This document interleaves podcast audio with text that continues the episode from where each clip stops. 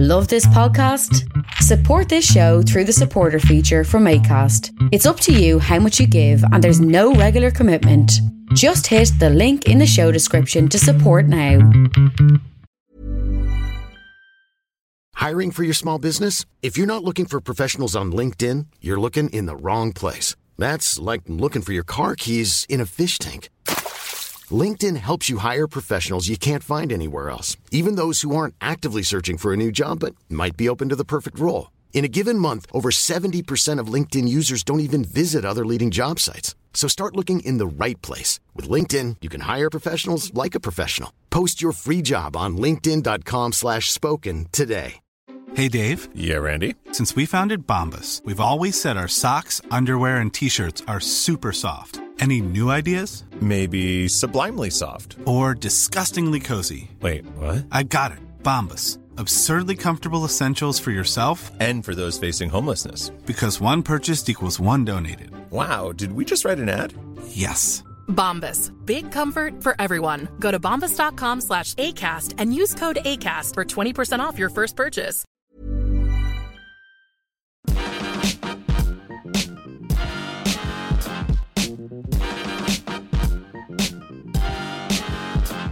And welcome to the Partly Political Broadcast, a podcast that asks if Boris Johnson, Michael Gove, and Jacob Rees-Mogg are the so-called dream team of politics. What grim cheese have you been eating before bed, and how do I ensure I die in my sleep?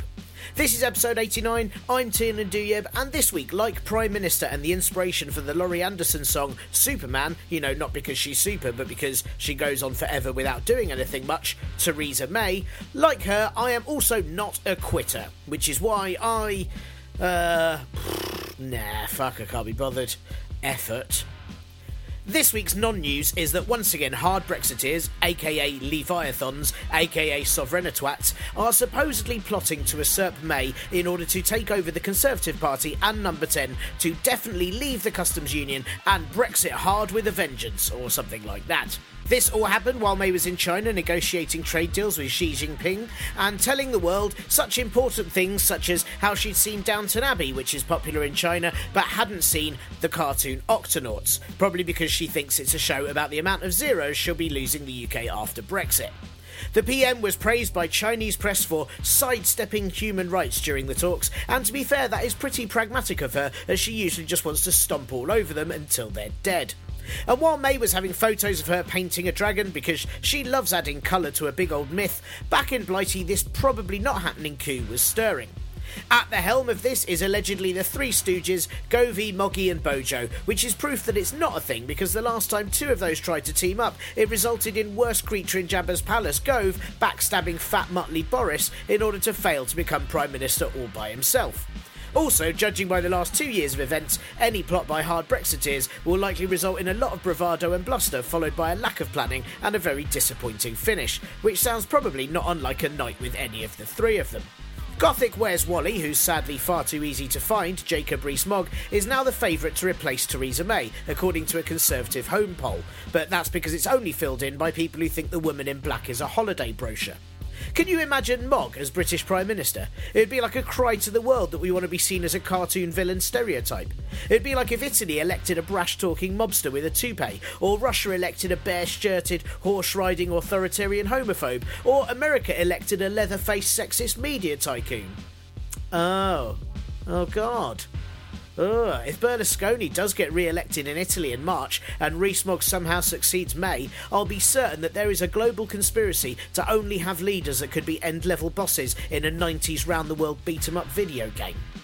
As if to further prove that he's barely suitable to run an errand, this week Mogg accused Treasury officials of fiddling the figures on their Brexit impact assessments, which were leaked by BuzzFeed on Monday about 30 minutes after I uploaded last week's podcast.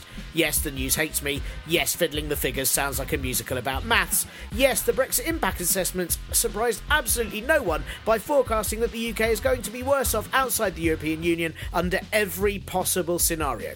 I'd also like to assume under every impossible scenario as well. I mean, if a giant beast rose out of the North Atlantic to trash various UK cities with its laser eyes, we'd probably all horribly die after refusing to let anyone in from abroad to help fight it. The assessment entitled EU Exit Analysis Cross Whitehall Briefing, because anyone who's tried to inform Whitehall about Brexit has got very angry indeed, it was all classed as suspicious by angry thumb Iain Duncan Smith, a man who once said a statement about child poverty was false while sitting in front of a screen that showed the statistic about it. MP Steve Baker, the sort of person you immediately forget even while looking at him, said the report was an attempt to undermine our exit from the EU because, you know, right now that situation is held so loftily high in our opinions. And then Rees-Mogg accused the impartial civil service of trying to influence policy because he's the sort of man that if the postman delivered him a bad gas bill, he'd shoot him in the face with a musket. Obviously, he doesn't get gas bills as he warms his home using whale oil. A former leader of the civil service warned that these accusations against civil servants, essentially trying to shut down any evidence that goes against their ideology, are similar to tactics used by German nationalists in the 1930s, which is a stupid comment as that's about 100 years later than any of Mogg's policies. As far as I'm concerned, civil servants are the most polite of all the servants, and so definitely wouldn't ruin their impartiality for anything. See also civil engineers and civil civilians. There has been suitable backlash against Mogg and his cohorts, and not just from Bristol students this past week, but also from Conservative MP Anna Soubry, the aunt in an 80s daytime soap opera, who told Parliament that they are gripped by madness. She meant in the way that the government have been bowing down to Brexiteers, not that Suggs had snuck in and gave everyone an unwanted squeeze. Meanwhile, Home Secretary and someone who definitely jumps the queue at M&S because she doesn't believe you deserve to be there, Amber Rudd, she said she was not intimidated by the Brexiteers but I doubt she's intimidated by much. I mean, if Pennywise the Clown tried to face her down, she'd probably have him body searched and thrown into a detention centre because he looks a bit foreign. Number 10 has now, to the pleasure of Brexiteers, ruled out staying in the customs union, apparently in order to strengthen opportunities for British exporters. Yeah, cool. By making it harder to export, you're strengthening them, right? You know, you're real strengthening those opportunities so that British exporters won't be able to fight them and will die trying. What? Sorry, who's this for again?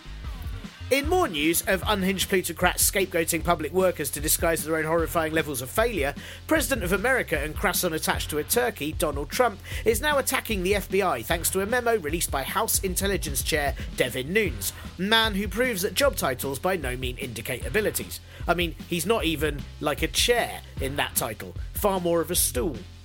Nunes' memo suggests that the FBI have held bias against Trump for some time, you know, like most people have, because he's a tool. And that the Mueller inquiry is some sort of a witch hunt. This is a particularly odd stance from all of them, as the FBI is now headed up by people that Trump appointed. But then, to be fair, I wouldn't trust any of his decisions either. Democrats say that this is a political hit on the FBI, which could have severe consequences if Trump aims to destroy trust in law enforcement for his own benefits. Plus, it'll make future thriller films really weird if the main lead going on the run from the government is an FBI agent. Earlier in the week, Trump gave his State of the Union address, which went on for ages and felt like a greatest shit tour. Really, considering the State of the Union, he could have just given the address as number one shit creek and left it there. Earlier today, Trump took to Twitter to protest against Democrats pushing for universal healthcare by exclaiming the NHS is going broke and not working. I guess he's a fan then, as that sounds quite a lot like one of his business ventures. Nearly former Sinn Féin leader and almost doodle proof Gerry Adams has said that he'd like to see Labour leader and unfun sized Papa Smurf Jeremy Corbyn become Prime Minister, which is the sort of endorsement the right wing press were just praying for. I mean, if Labour are really lucky, Corbyn's next endorsements will come from the ghosts of Stalin and King Herod. Gerry Adams said that Corbyn was outstanding, which no one is sure if he meant Jezza is exceptionally good or that his policy of what to do with Brexit is still completely unresolved. And lastly, Culture Secretary and man so nondescript, his driving licence probably has no pick and just a caption saying, Imagine dreariness in a shirt. Matt Hancock. He has launched his own smartphone app, so you too can find out what he's up to and tell him what you think. Considering he got in trouble in 2014 for retweeting a poem about Labour being, and I quote, full of queers, which he said was a total accident, it'll be pretty appropriate if the verb for using his app is Hancocking. Hello, you lovely bunch, and uh, thanks again for listening to yet another partly political broadcast, which no doubt, like last week, will be uploaded to Acast mere minutes before some big story breaks. Does anyone remember last year when I released an episode four hours before the snap election announcement, rendering the entire episode completely invalid? And then last week, the Brexit impact assessment reports emerged at 9:30 p.m., exactly 20 minutes after I finished editing and uploading episode 88. I can totally and utterly see why people do history podcasts now, because that stuff has already happened. You are never in danger of things getting fucked up as you release it. I mean, you never get a history podcast complaining because five minutes after publishing, the Roman Empire have decided to retract a statement or Cleopatra's vizier lied on a bus. Sorry, I've no idea why I'm complaining. This is entirely my own doing, which does explain quite a lot. Um, I had a horrible realization uh, just the other day. I got a new sat nav recently. Um, it's a really good one with like traffic and stuff on it. Um, and uh, I got rid of the old one because it wasn't working. And only when using this real one, I had the horrible realization on Friday as I took a wrong turning that, oh, the sat nav had exactly the right turning on it. And it's actually just me that is completely rubbish and that my last sat nav was probably all right. Oh, it's a hard thing to come to terms with. Um, anyway, uh, thank you this week to Nabil, who joined the troop of uh, Patreon people. Um, Pat Polbrowers, is that does that work? No, no. Um, if you want to donate to this show as well, you can also do that at the Patreon at patreon.com forward slash Bro, or do a one-off donation. You can buy me a coffee thing at uh, kofi.com. That's ko-fi.com forward slash Bro. Um, then I'll use my money to argue with the man that works in my nearest Costa, who keeps insisting that they don't have lots of things that they say they do on the menu behind him. Um, hmm, I mean, it says coconut latte on the wall. What do you mean there's no such thing as a coconut latte? How am I being gaslit by a barista? And yeah, I don't normally drink coconut lattes. I'm not one of those people, but I just, I just fancied it. So sue me. Um, also, thank you for the reviews this week. And if you haven't reviewed the show and you would like to, please hit the five stars or write something nice on the pod app of your choice. And if you wouldn't like to, then why not write a review of something else you like on there instead? I mean, I'll be more than happy with a five star iTunes review that instead mainly describes your ideal sausages or how the sock suspenders you bought were the perfect present for your dad. Any of that is fine. Uh, no admin this week, but I did read a really good long read by Marie Le Conte, uh, who's been recommended on this podcast before, um, and she wrote a piece on Vice all about Britain's version of the Munsters, the Johnson family. Um, I popped the link on Twitter and on the Facebook group, and it's very worth a read if you can handle swearing out loud at your computer a few times. Um, there's some stuff in there that really does help you realise why they're all such power-hungry idiots. Um, one bit, I just wanted to read this out to you, um, and I'll read. I'll read this here. Right, one bit says. Uh, when Boris Johnson announced his intentions to run for London Mayor in 2007, his father Stanley wrote a column in The Spectator. In it, he hit out against those already calling his son a buffoon, explaining that though he wasn't always organised, as he once played the title role in Richard II while at Eton and made up his own lines as he'd not learnt Shakespeare's, he could still do very well at the job. You may have to wing it from time to time, he said, but if you can play Richard II in the Eton cloisters without knowing the part, you'll probably get away with it. Now, I don't know how you feel about that that I've just read, but I've done a wee bit of acting in my time, and let me tell you, uh, not learning your lines and making up your own lines instead doesn't mean that you're good at your job. Um, doesn't necessarily mean that you really even get away with it uh, either. It just sort of means you're fucking things up for everyone else in the cast, completely ruining the play, and generally being a massive cunt. Um, anyway, uh, it is worth a read. Trust me, uh, if those are the sort of words you want to shout at your laptop screen. Um, oh, and it's now uh, T minus five weeks until B Day, um, and I mean the day Tiny Douieb is due if they arrive on time. B Day is probably not a good term for it is it? I was sort of thinking baby day, but it sounds a lot just like the thing people wash their bums with. Um, what I meant was, uh, it's just uh, giving you a further heads up. We've got five weeks. If all goes to plan, there'll be five more of these podcasts before a possible brief sudden break, depending on how it goes. Uh, if not uh, all goes to plan, then there is still a chance that this will vanish for a week unexpectedly, uh, but we don't know when. Um, and to be fair, if Tiny Douieb take after me or my wife, they'll probably be exactly the right date, but about 20 minutes earlier, so just have to stand around and text for a bit, trying not to look lonely. Um, I'm sure they're going to be able to do that, right? I mean, that's babies can text and stuff. We did an NCT class on uh, breastfeeding on Saturday, which was really good because I've got no idea how to feed a breast. Um, but during the class, uh, the leader read as is that what you call these people take classes? The class taker, and the person in charge, the woman that knew stuff. Um, she read as a letter from a newborn to its parents. I thought that is a pretty impressive baby, right? Writing a letter, bloody hell, and it was laminated as well. So uh, basically, I've got a lot of hope for our kid. Uh, okay, so on this week's show, I interview former MI5 intelligence officer Annie Machon on Iran, and I'm also going to be looking at Haringey Council, which is all up in Mar Manor, and the resigning of our decade long council leader, apparently due to bullying, but also very much more to do with a shitty, shitty redevelopment scheme. But before all of that, fucking Brexit. Brexit fallout! Brexit fallout! Brexit fallout! So, according to a Downing Street source, which I'm guessing is one of those hot sauces that pretends to have a kick but is boringly mild, uh, Britain is categorically leaving the customs union because they want to make things better for British exporters. Cool, cool. I mean, this is like being a tiger mum, right? You know, like where you make things real shitty for your kids so they grow up successful or more likely in need of some sort of therapy with irreparable psychological damage. I mean, quick recap uh, the customs union allows all the EU states to have the same import duties and free trade between them. It's why at the moment you can drag home 90 litres of wine from France all by yourself because you're totally a connoisseur and you don't at all have a problem. Seriously, you're just a collector. No, don't stage an intervention. Whereas from outside the EU, you can only take 4 litres home, which isn't even enough to need a valid excuse for. Now, sure, this whole thing about not being in the customs union could be a semantics thing, but Downing Street have said they won't be part of a or any customs union, which makes you wonder what will happen with Ireland and the border, but also any future trade with the EU. Then, however, the government did also say that in the Customs Future Partnership paper, it's all clearly set out and proposes a customs partnership or a highly streamed customs arrangement and a partnership agreement would align precisely the UK with the EU in terms of exports and imports, removing the need for customs checks. Cool, cool. So, pretty much a customs union then. I mean, this is another hey, if we rename it, maybe no one will notice thing again, right?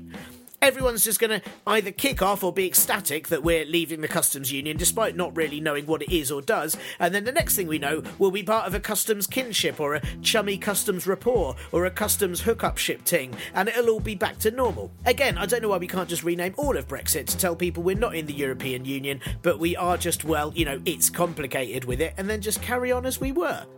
And according to the Brexit impact analysis that leaked on BuzzFeed News last week, that would be the best scenario, as it seems every possible scenario involving the UK leaving the EU will leave us worse off than before. Though, hey, maybe that's what people voted for, right? I mean, what is more British than having even more stuff to complain about every single day? If we leave with a no deal, growth will be 8% lower over the next 15 years than it should be. If we leave with a free trade agreement, it'll be 5% lower, and if we stay in the European Economic Area with a Norway style deal, it'll be 2% lower. The analysis carried out by officials across Whitehall for use by the Department of Exiting the EU found that every area of the UK will be affected. Every sector of the economy will be affected, with cars and retail getting hit the hardest, and London will probably lose its status as a financial centre. But hey, those Project Fear guys were dicks, right? All this analysis also assumes we'll have good deals with the US and China, India, Australia, and others, and whatever we export to them will have to be made in factories warm enough to eschew wearing clothing we can't now buy or driving there in cars that won't exist. But if we don't even get those deals, then you may as well replace the forecast with just a loop of the funeral march played on a melodica. And sure, those are only forecasts, and they are only for the next 15 years or so, so there is every chance that we'll get to 2033 and we'll be celebrating Brexit Day with unregulated fireworks that explode in people's hands, and whatever seasonal food that we've managed to get picked by someone, or overly expensive imports that we've had to ration out. And we'll all think, yeah, thank God for Brexit! But sadly, most of the people who voted for it will be dead by then, so they'll never know. According to disgraced MP Liam the Disgrace Fox the Disgrace, Theresa May's visit to China last week involved an agreement with President Xi Jinping to open up the Chinese market for more British financial services. You know, all those services that will now no longer be part of a financial centre. I mean, how on earth do you sell that? By kind of going, hey, they're sort of ironically shit financial services. Fancy a go, it'll be trendy in a few years. Fox also admitted that being in the EU didn't stop them arranging more trade with China in the first place, even though that was pretty much his reason for backing Brexit. And then he complained that everyone needs to stop obsessing over Europe in a move that I like to call holy shit, Freudian projections were made for him. Again, this all comes down to the people in charge not being clear about what they want from all of this, probably not knowing what they want from all of this, and every time they try to find out, arguing amongst themselves about who's more wrong about everything. I almost wonder if post Brexit we're going to find ourselves saved from the brink of destruction as countries hire us to completely ruin trade deals that they don't want to be in with other countries, except they'll probably tell us to make things better, send us in, and the whole thing will be closed up and shut down in about two meetings. Our role will essentially be the global Roger De Bris for the world's producers. As I'm recording this, Theresa May and sentient belly button fluff David Davis are meeting with EU chief negotiator Michel Barnier. He has said that there is no time to lose, presumably because it's already lost, and that in terms of the UK saying that they won't be in a or the customs union, he respects the UK's red lines. I fully expect some over the top nationalists to take this as him disrespecting the other colours in the Union Jack, while Davis just thinks he's a fan of no stopping roads. Iran, a country often confused with an Apple jogging app when pronounced in that weird American way, like I just did. It's also home to one of the world's oldest civilizations, 22 UNESCO sites, some properly great food, and my father in law. But sadly, as well as those heritage sites, history, yum grub, terrible wordplay gags, and my family relations, it's also a country currently on Donald Trump's very long angry list, with the US president having threatened to withdraw from the Iran nuclear agreement several times since last year, constantly waiving sanctions and staying in before making a statement about how it's the last one he signs till they make radical changes, with the next deadline now currently ending in May. The Iran nuclear deal is something that was pretty lauded by the other five powers who signed it, but Trump's one of those populists who only opts for popularly unpopular policies. An unpopular populist, if you like. The changes Trump wants Iran and Europe to agree to are fixing flaws in the deal, countering Iranian aggression, and supporting the Iranian people. And I can't speak for the first of those, but with the other two, you kind of feel like, hey, maybe keep your house in order first year, mate. If threats from an enraged baboon weren't enough, the end of last year and the beginning of this year saw mass political protests in Iran, with nearly 5,000 people arrested and over 20 people killed, largely due to upset at economic issues brought in by President Rouhani, but also the hijab laws and a variety of other reasons. Basically, people be angry. So, is this the beginning of a new Arab Spring, but in the winter, which sounds a lot like a fashion range, doesn't it? Try the new Arab Winter selection. Uh, is Iran about to undergo huge political changes, or will it all be blown up by the US before it even gets there? What is the political situation in Iran anyway? And why, when I ask my father in law about it, does he just tell me really long winded tales about arguing with someone in the airport before giving us large bags of pistachios? Well, this week I thought it would be really useful to find out because Iran's political situation could affect the rest of the world in terms of the nuclear deal, its connections with Russia and China, and its potential to become a more moderate country overall. So, I spoke to Annie Machon, a former MI5 intelligence officer who now writes, talks, and advises on a number of global issues from protection of whistleblowers to being the head of law enforcement against prohibition in Europe. Annie is fully versed in global politics and was able to explain what the situation in Iran currently is, and more importantly, why. Now, I should say that as Annie points out, some of the stuff she mentions sounds like conspiracy theories, but evidence for it is findable online, something I've checked just to be annoying. Also, there are some things she says in the second half of the interview on the Trump Russia connections that perhaps aren't in line with what most of us uh, think, you know, especially us who want to see that man burn in flames, especially because his hair looks so flammable. But again, Annie's views on these things come from a number of sources that you don't normally get on your main news channels. Annie also has a fairly interesting past, both with her previous work at MI5 and her relationship with whistleblower David Shayler, which I'd advise you look up as it's all very fascinating stuff. But we didn't get into any of that, mainly because we had far too much to talk about on just Iran, and this conversation could have gone on for hours and hours and hours. I called Annie in Brussels over a phone line, so quality is a teeny bit variable, but it should be okay. I mean, I hope we weren't being tapped. I hope you find this chat as fascinating and eye opening as I did. Here's Annie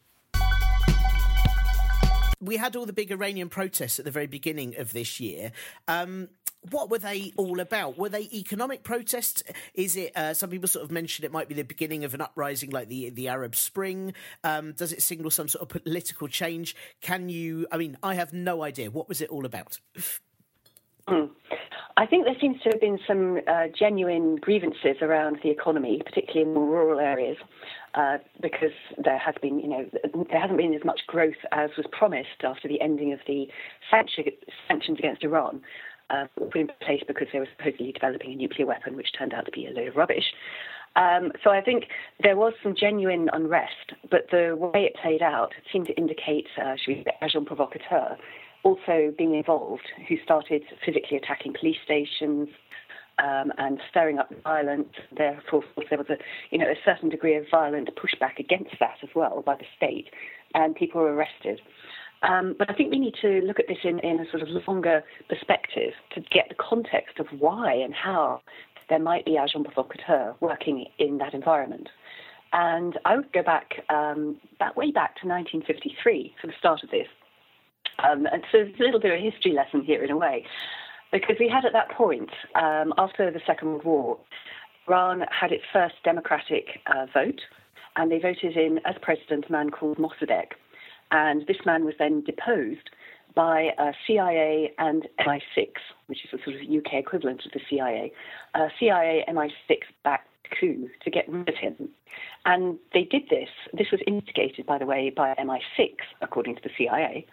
And they did this in order to uh, depose Mossadegh, who was threatening to nationalize the oil um, and energy industry in Iran. And by doing that, of course, he would have broken the uh, British Iranian Oil Company, which then evolved into BP, British Petroleum. So there were strong economic reasons why the West wanted to interfere in the Iranian uh, democratic vote at that time. And while this might sound like conspiracy theory, in 2013, the CIA actually released its documentation around this coup. So, and they've apologized. So they actually went to the Iranians and said, look, we're sorry, we did this. Um, we are sorry now. So it's not some conspiracy theory. This is something the CIA has actually admitted to, although MI6 still keeps quiet about it. So then you then you have a situation where the uh, Americans put in a, a, sort of puppet Shah who stays in power until 1990, uh, 1979, and then he is deposed by the Islamic Revolution, uh, which is you know which forms the current Islamic Republic of Iran to this day. And this caused the Americans a lot of political grief, a lot of political pain. And ever since then, they've seen the Iranian regime, the Iranian government, um, as the enemy and have been working to cause it pain and to subvert it and all the rest of it. so, just to fast forward from that to the late 1990s, um, and this is where it gets really interesting because at that point, Bill Clinton had the White House. Mm. The Republicans were out of cold in American politics. And there was a think tank called the Project for the New American Century, PNAC, which uh, produced this this paper, this uh, report, looking ahead uh, to where, what America needs to do in the 21st century order to safeguard its uh, energy uh, access to energy reserves, uh, the the buttressing of the petrodollar with the the oil trading and all that sort of thing. So PNAC published a report called "Rebuilding Americans' Defense," and in this report they basically said that in order to preserve American hegemony for the next 100 years, uh, to make sure they had access to all the energy reserves in the Middle East, that all those energy reserves would be traded in the petrodollar, which underpins the American economy, uh, that they needed to gain control in a select list of companies across the Middle East. And these include, uh, strangely enough, Iran, Iraq, Syria, and Libya.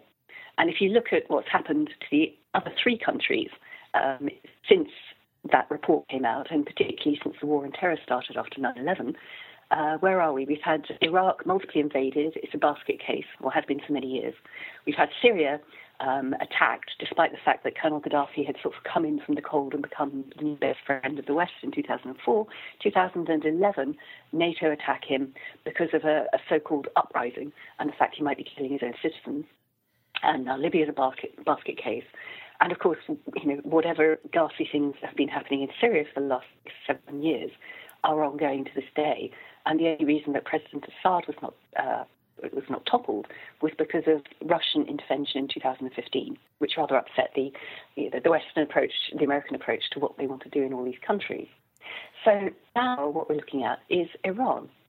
And it is very easy for the West, for the CIA, who has a track record on this, to uh, manipulate to uh, accelerate uh, legitimate uh, griefs and concerns within the country. So there might be a legitimate need for demonstrations. You know, we're, we haven't got enough food, we haven't got enough money, um, our economy's stalling, and uh, stoking the fires of those um, protests to involve them into a sort of revolution.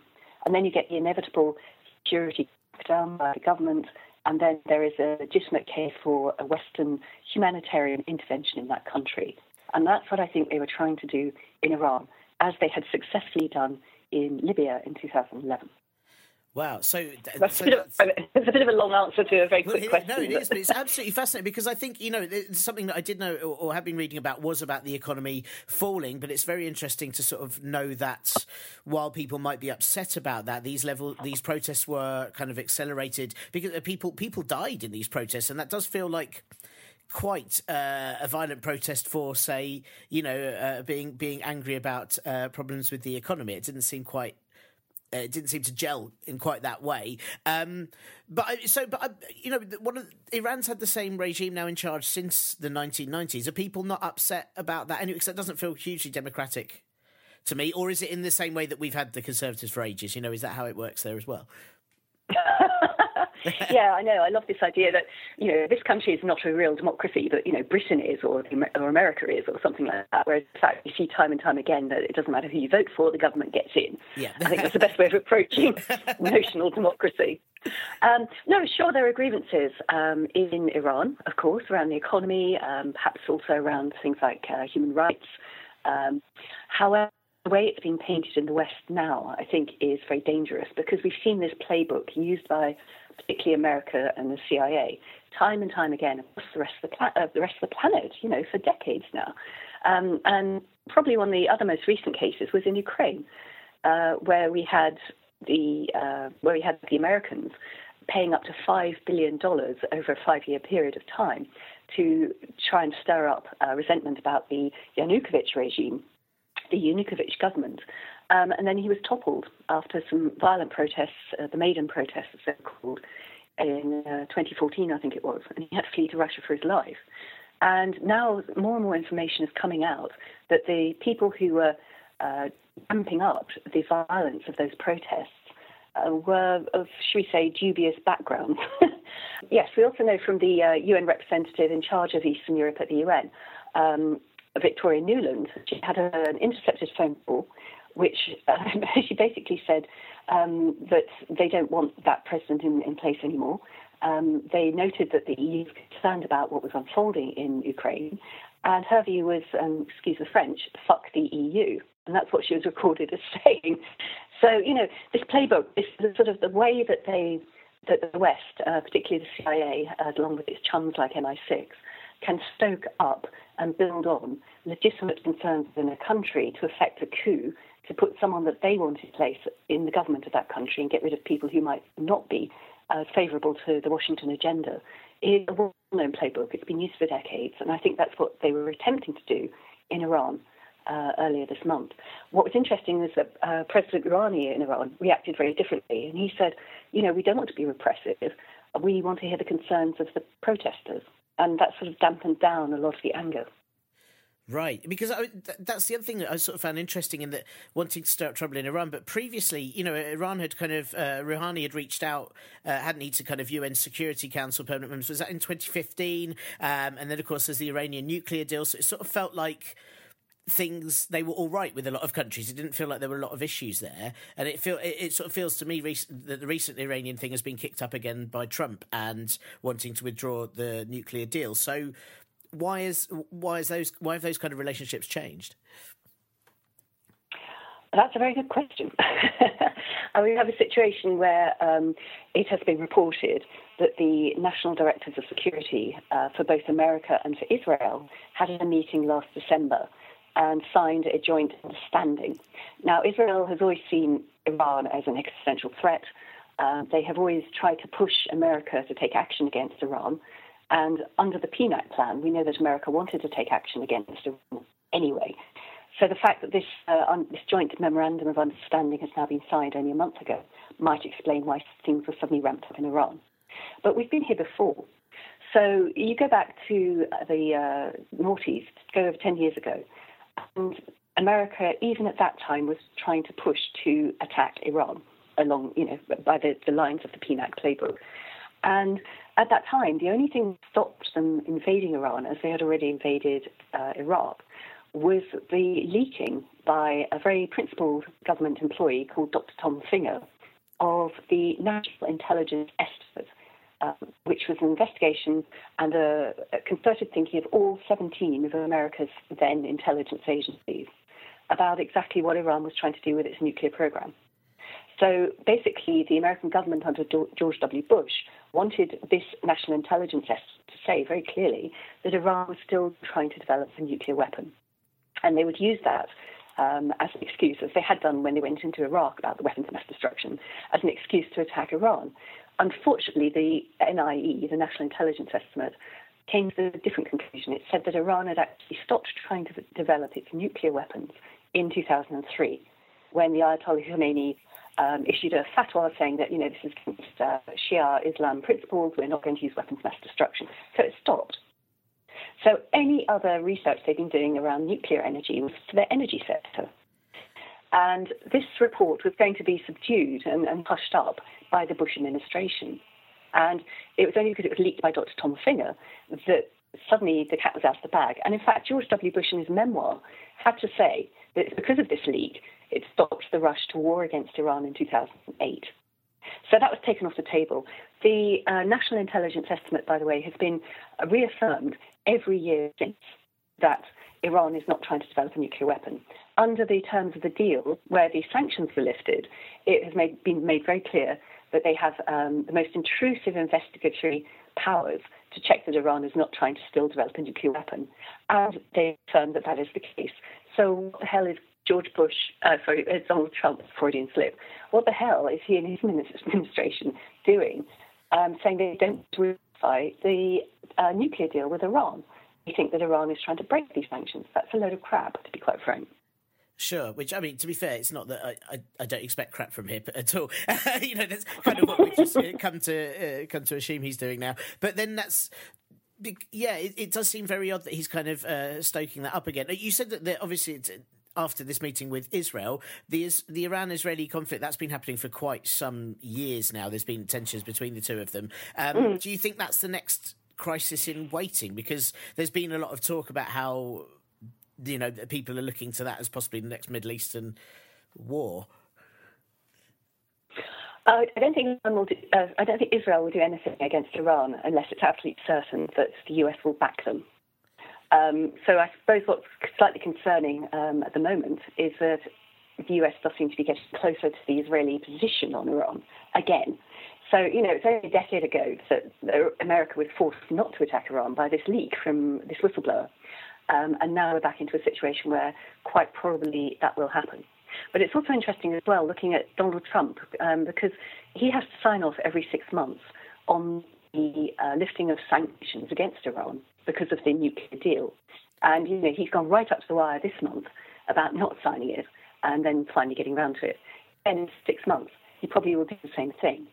And that is interesting because that feels like gameplay to me in the sense that America is not pulling out of the nuclear deal with Iran because none of its allies in the West want the US to do this. But by signaling that they might, every six months, not re ratify the deal, that means that international investors are being put off from, from investing in, in the Iranian economy. So effectively, what he's doing is by creating this doubt, he is, um, should we say, in a casual way, trying to stop um, the, the, bad effects of, of, the sanctions.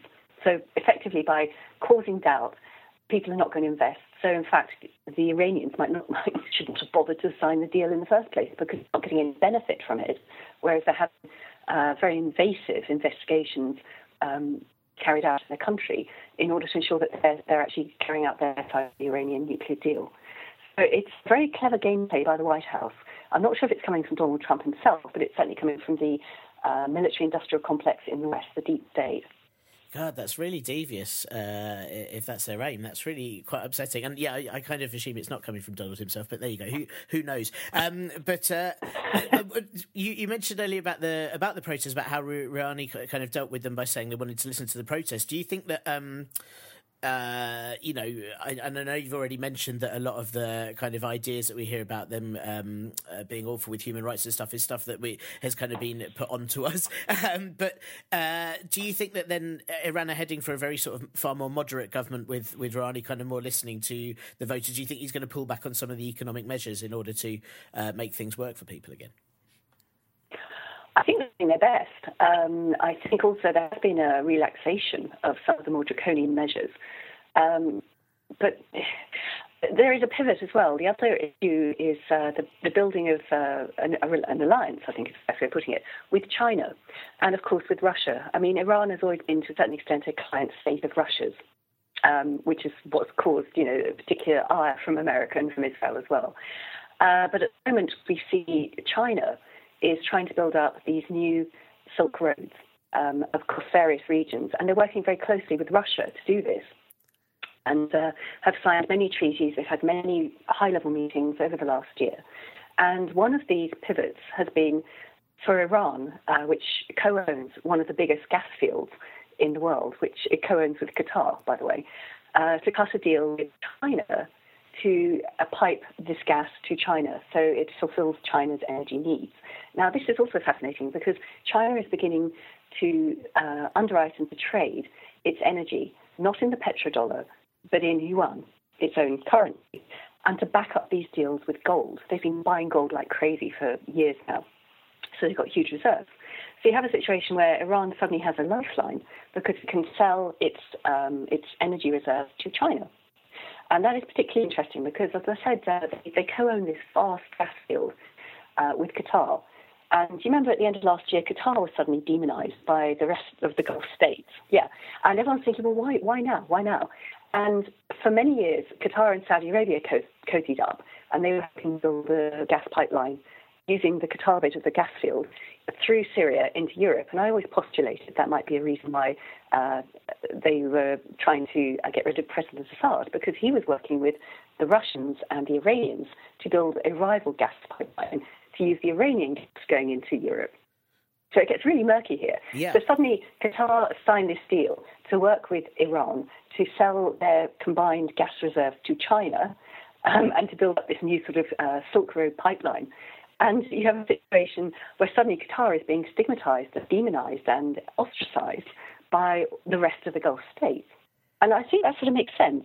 The key thing under this is that uh, many of these countries are now beginning to move off the petrodollar uh, standard and starting to trade their energy in other currencies. So you've got uh, Iran over the last few years has been trying to deal some of its uh, energy reserves, its oil reserves, in euros, and now, of course, be trading in the Chinese market in, in yuan. So we have a situation where um, the American petrodollar is no longer going to be the, the only only currency that you can trade oil in around the globe, and that's really going to hit their economy. And I think that's what they're terrified of. And we'll be back with Annie in a minute, but first. It's that time of the year. Your vacation is coming up. You can already hear the beach waves, feel the warm breeze, relax, and think about work. You really, really want it all to work out while you're away. Monday.com gives you and the team that peace of mind. When all work is on one platform and everyone's in sync, things just flow wherever you are. Tap the banner to go to Monday.com. There's never been a faster or easier way to start your weight loss journey than with PlushCare. PlushCare accepts most insurance plans and gives you online access to board-certified physicians who can prescribe FDA-approved weight loss medications like Wegovy and Zepbound for those who qualify.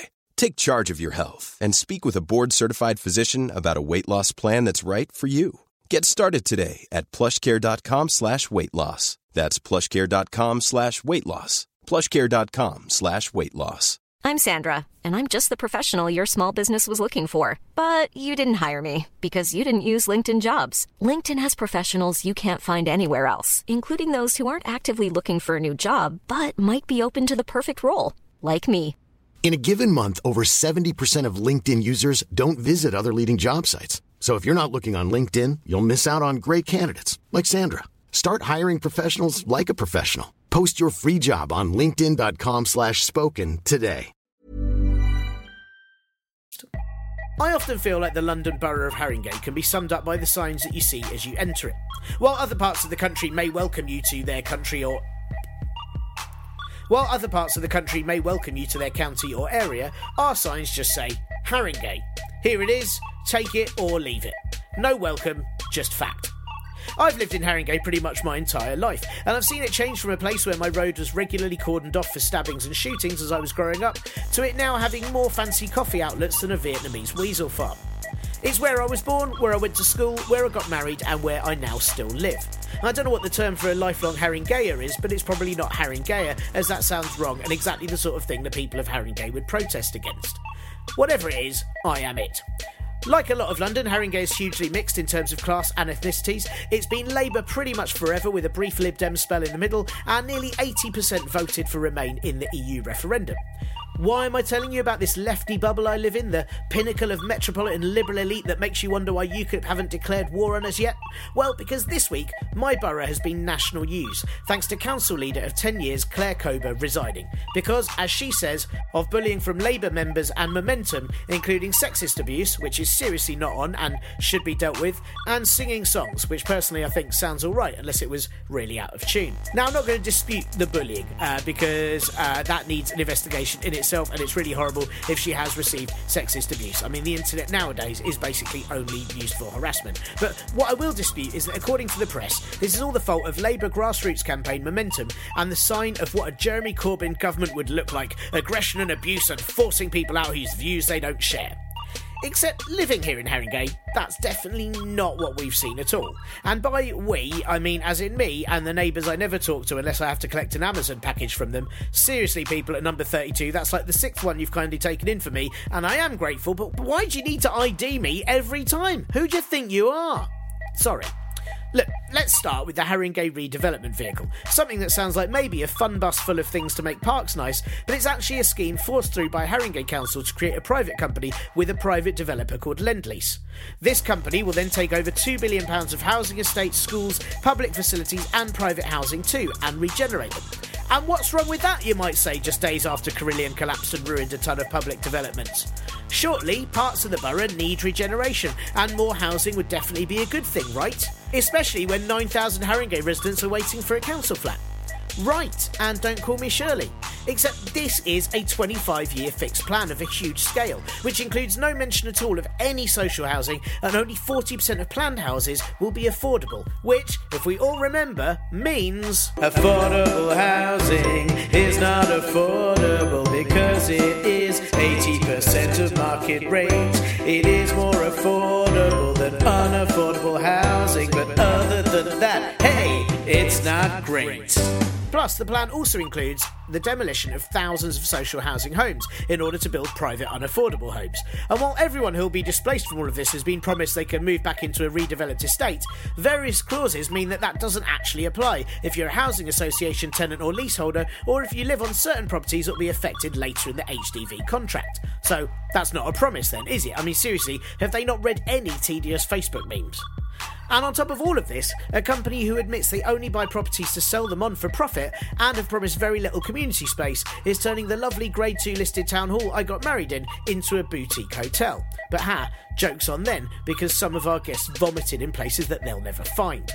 But Maybe I'm wrong. Maybe a council who are lacking in funds but spent £86,000 on a new logo that looks like it was drawn by a stupid child with a broken crayon, or £44,000 out of the HDV regeneration budget on a jolly to Cannes for five of them to attract investment, maybe they are doing this in the public interest. I mean, maybe a council who had three members who met with Lendlease before the scheme was approved as part of a shadow board where they had £450 dinners while at the same time were scrapping meals on wheels in the borough, and did all of this without the rest of the council knowing, and didn't include it in the cabinet papers because apparently it was boring, maybe, just maybe, this proposal they have of the Haringey redevelopment scheme is actually a really good thing. I mean, how can you spend 450 quid on dinner and then call it boring? What on earth were you eating? Quinoa? And how can a shadow board be boring when it sounds like something villains attend? Oh wait, I suppose it could just be for cover on the beach, couldn't it? A shadow board. That is quite dull.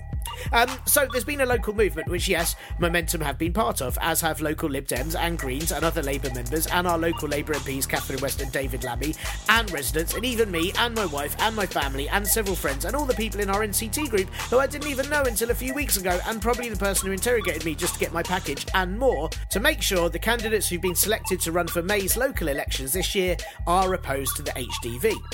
The current councillors voted to push through, though, with HDV no matter what at a meeting in early January, knowing they'd no longer be in their seats by the time it comes to fruition, which is pretty devious. But after Kober stepped down on January the 30th, an announcement was made that all further HDV decisions are up to the councillors that are elected in May.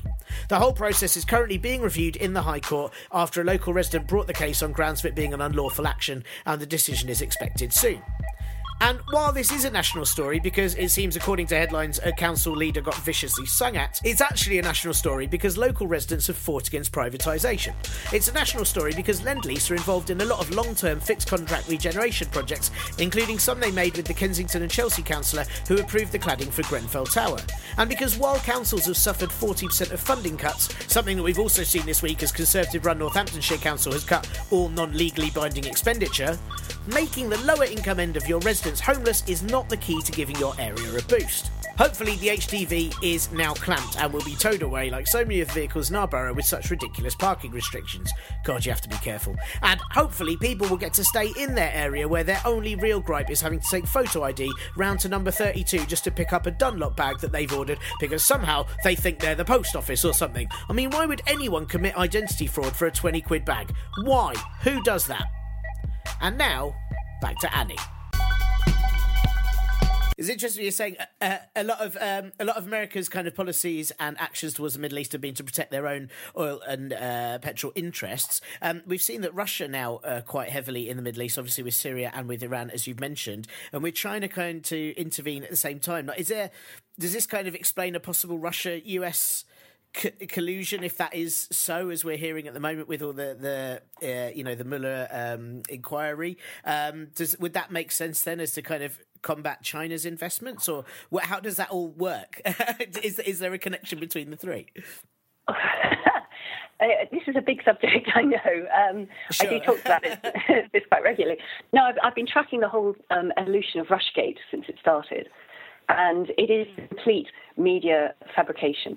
Um, I think it was designed, and this, this does sound a bit conspiratorial, but I'll try and explain. But I think it was designed to ensure that Donald Trump's uh, pre election um, policies, which was to, you know, try and rework the American Russian relationship, make it work again.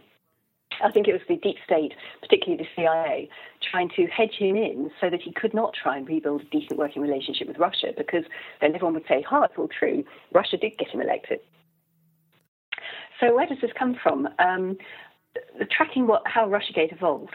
First of all, and this is something that now seems to be le- deeply forgotten, um, the person who was under investigation when this started was actually Hillary Clinton, because she had been illegally sending emails from a private server, which were work related when she was the top diplomat in America, the Secretary of State. And this was an obvious violation of, of federal law in the US. So they, were, they began to investigate this. Um, and then suddenly, uh, there was a leak from the Democratic National Committee, the DNC, uh, both of uh, the DNC emails and also those of the campaign manager for Hillary Clinton, John Podesta, at the time. This was back in 2016. Uh, and it was interesting that the Democratic Party started saying, Russians have hacked us, the Russians have hacked us, because these leaks appeared on WikiLeaks and showed that the Democratic uh, National Committee had stitched up the nomination for president for the presidential candidate, taken it away from Bernie Sanders, and ensured that Hillary Clinton got it. So this was deep malpractice. So they sort of trailed this idea of um, it wasn't a leak, it was a hack, and it must have been the Russians hacking us in the media to try and take attention away from the actual legitimate story, which was Hillary Clinton's illegal email server and the 30,000 missing official emails. And then it sort of gained traction, and suddenly the Russians must have hacked uh, the DNC. Suddenly, the Russians must be working in cahoots with WikiLeaks to have given him, uh, given Assange the emails, even though he has said very clearly it was not a state-level actor; it was a leak. Other people involved with WikiLeaks have said the same thing. Even the person who was handed the leak, former UK Ambassador Craig Murray, said it was the same thing. So this this was a fake story, but of course it got a lot of traction, and it was built on particularly by um, some of the newspapers in America, including the Washington Post, which made its name by exposing Watergate, which was a sort of 1970s version of the hack of the DNC. Um, and it sort of built from there and snowballed from there. So suddenly it was the Russians hacked the DNC, then it became the Russians hacked the election, then it became the Russians um, rigged the election in favour of Donald Trump because he was friendly towards them. Uh, then it became the Russians hacked the energy grid, which was a fake story. And it's, it's just become fact now. You know, it's the the old um, edict of, of, Joseph Goebbels, the Nazi communications chief, and he said, "You tell a lie once, it's it's a lie. You tell a lie a thousand times, it becomes the truth." And that's what we've seen with the whole RussiaGate thing. So I think it, it, it basically started as a, a potential um, uh, decoy to the Hillary Clinton email scandal crime. Um, and now it's become a sort of, you know, zombified, walking dead fake story. But it means that the Russians are demonized. It means that the Trump administration cannot be seen to try and ameliorate the relationship with Russia, which would be in the whole world's interest. um, because then it will be you know, called out as proof that, in fact, he was helped by the Russians winning the American election. So, you know, a bit of a sort of chicken and egg thing, I think, situation. Sure. And I can't see how Trump can get out of it. Sure. I mean, uh, I suppose the question is whether you, you know, you want him to for perhaps the, the reason of truth, but it, as you said, it would be quite handy then if he doesn't for other reasons. Um, well, the deep, yeah, the deep state. Yeah. The deep state really don't want him to be in a position where he can try and improve the working relationships with Russia, um, which I think is a tragedy because this sort of artificial ramping up of the Cold War, as they call it, could eventually end up as a hot war. And of course, Russia and China are now incredibly close with all these new Silk Road deals and treaties they've been signing. So America as a nuclear power wouldn't just be, be facing Russia as a nuclear power, it would also be facing China and potentially Iran, which, by the way, of course, is still to this day not a nuclear power. sure. Wow. So where do you what what I mean, if if you were able to predict what happens next, then is there kind of do you think that this uh, we're kind of going to end up with a stalemate with this with the Iranian nuclear deal for quite some time uh, as Trump keeps pretending to put the sanctions on, then doesn't? You know, where, where does this go next? I think that's precisely what's going to happen. That he, you know, he or whoever is is ordering to do this now um, is going to make sure that there is uncertainty that continues. You know, will he ratify? Will he not ratify for the next six months this deal? Uh, in order to keep uh, people wary of trying to invest um, in Iran. However, what we're seeing is, you know, because of these new Silk Road initiatives and this new deal, which uh, Qatar and Iran have cut with China for the gas reserves, which is worth, I think, about $600 billion or something. Um, that Iran, of course, is going to pivot ever more towards the east and to the north. So we're going to see this sort of build-up of this uh, collaboration between Russia and China, Iran, and of course their involvement in the whole BRICS um, network as well. So it's you know it's, it's, Brazil, it's Russia, India, China, and South America, uh, South Africa, all working together, all uh, beginning to trade their energy in currencies other than dollars, all beginning to set up a, a, an investment bank for poorer countries, particularly in Africa, which completely avoids the influence, the malign influence, I would say, of the International Monetary Fund and the World Bank that tends to assist uh, countries when they help them out. So this is a huge power shift, I would suggest, towards the BRICS countries. And um, it's a huge power shift and a huge threat uh, away from the US and a huge threat to the US economy because they are, what, $20 trillion in debt at the moment. They keep printing money and they predicate this on the fact that um, they are under, underpinned by the petrodollar. The petrodollar goes, it's no longer the, the currency of choice for energy trading, then the American economy is so screwed. Wow, so we could just see a complete change of where the power is probably within the next five, ten years. Absolutely, and you know it's it's already clear that China's economy is going to outstrip the American uh, economy in the next few years. It hasn't done already. So you know there, there is a big power shift going on at the moment, and I think um, what we're seeing with America is it's sort of in denial, and uh, the last thrashings of a dying economic beast. I don't know, which is why they're they're in uh, Trump in, in such a way, and I think he could probably see it, and that's why he was trying to to rejig certain diplomatic relationships. But he's been penned in by the fake RussiaGate story, so he can't act. I, I don't know. It's, that's just my my. It's not just my views. I mean, I I do a lot of work with um, former intelligence professionals and whistleblowers and people like that who have been, you know, working for decades in these environments, and they're pretty much saying the same sort of thing. It's almost like you can see the writing on the wall. But the American um, deep state or the American government is just holding hands over its eyes, saying, "I can't see it. I can't see it. If I can't see it, it doesn't exist." Right? So, out of interest, I mean, because obviously of, of your uh, background in MI5 and working with intelligence officers, do you just ignore the news? Is it completely pointless for you to watch it? because um, you know, it just it would seem to me like you you you know it would just be a waste of your time watching this. Going, well, that's not right, and that's not right. It's a weird one. Um, I mean, I had this even when I was on the inside. You know, if I'd be working, I could be working on an operation. You get a good result, um, and you see the headlines in the news. You know, this attack was stopped, or you know, this these weapons were stopped, or whatever it is. And you know the whole background, so it's just like the tip of the iceberg in the media. So even when I was on the inside, I get that feeling of disconnect from the mainstream news to a certain extent. Um, but now, yeah, I mean, of course, I watch the mainstream news, but more for um, entertainment value and a good laugh than actually trying to learn anything. I one of the uh, one of the best ways I find for getting news is um, I do like Twitter. I'm very wary, as most most social media, uh, particularly Facebook, is a spy's wet dream. Don't do it. But Twitter is quite good. Um, if you follow interesting people from around the world, you get a heads up on interesting subjects and stories that you want to follow. So that can be very good. But um, in terms of other media, uh, the other website I would recommend would be something called Information Clearinghouse, ICH. And this is like a sort of, yeah, it's like a sort of aggregator site of um, very prestigious journalists from around the world writing um, from their perspective which might not necessarily be the sort of the, the mainstream Western media perspective, but it gives us some other perspective that you can try and work with and assimilate. It's not that they're always right either, but at least you can begin to assess things for yourself. Thanks to Annie for the chat. There is a lot to think about in all of that, and as I often find with things like, uh, as Annie calls it, Russiagate, I am completely unqualified to say what to believe on any of it. But while Annie's view opposes things we've heard on previous interviews on this podcast or various press outlets, her sources are from global intelligence, so are just as, if not more, plausible than others. Um, even if that throws what you want to believe into disarray, it's important to hear all of it. Um, it's God, it's conversations like that that make me really realise I have no actual clue what is going on most of the time. You can find Annie on Twitter at Annie Machon, that's A N N I E M A C O H O N, or on her website at about.me forward slash Annie Machon. And she is doing lots of talks in London and Manchester in March via uk.funzing.com, which you can attend by searching for them on that site. And the site that she referred to, if you want to check it out, is informationclearinghouse.info. I've got the next two, possibly three weeks of guests sorted, I think. But if you have anything you'd like me to find someone to interview about or someone specific you'd like me to chat to, please do let me know via at Bro on Twitter, the Partly Political Broadcast Group on Facebook, or partlypoliticalbroadcast at gmail.com.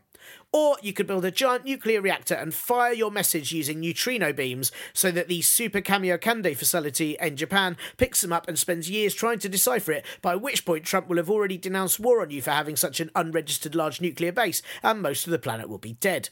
It's much easier to just email, isn't it?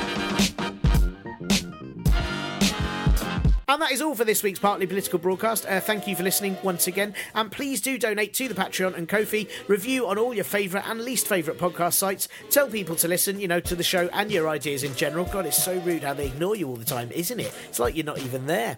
And get in touch about anything you like from ideas as to which guests I should try uh, to all the and get in touch about anything you like from ideas as to which guests I should try to get, all the way to the best song you can play by tapping on your teeth, or your favourite ancient witch's remedy for breaking hexes put on you by angry Costa employees.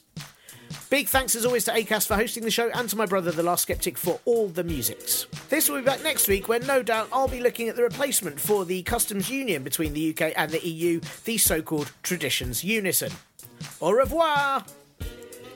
This week's show was brought to you by the new children's puzzle book, Where's Jacob? A series of colourful pictures of progressive activities, and you have to try and spot just where the Dickensian nightmare is trying to turn back time in every image. Oh, look, it's a huge pro choice march full of like minded people who believe a woman's body is their own. And look, there he is, like a ghost you don't notice until the image is developed, wanging on about how it's all morally indefensible. Oh, Jacob. Fun for all six of your neglected and stupidly named children.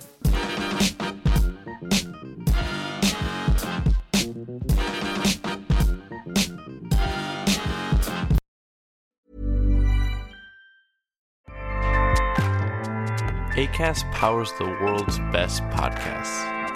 Here's a show that we recommend. The Real Housewives is a guilty pleasure for most, but if you're looking to not feel guilty about that pleasure, tune in to Everything Iconic with me, Danny Pellegrino, where I break down all the messy moments and behind the scenes antics of Bravo's popular franchise. And on Everything Iconic, I also interview celebrity guests like Kelly Ripa, Keke Palmer, Drew Barrymore, Cameron Diaz, and more about their guilty pleasures, their past work, and so much more. So if you're pop culture obsessed and find yourself watching way too much reality TV like me, tune in to Everything Iconic with Danny Pellegrino wherever you listen to podcasts. ACAST helps creators launch, grow, and monetize their podcasts everywhere. ACAST.com.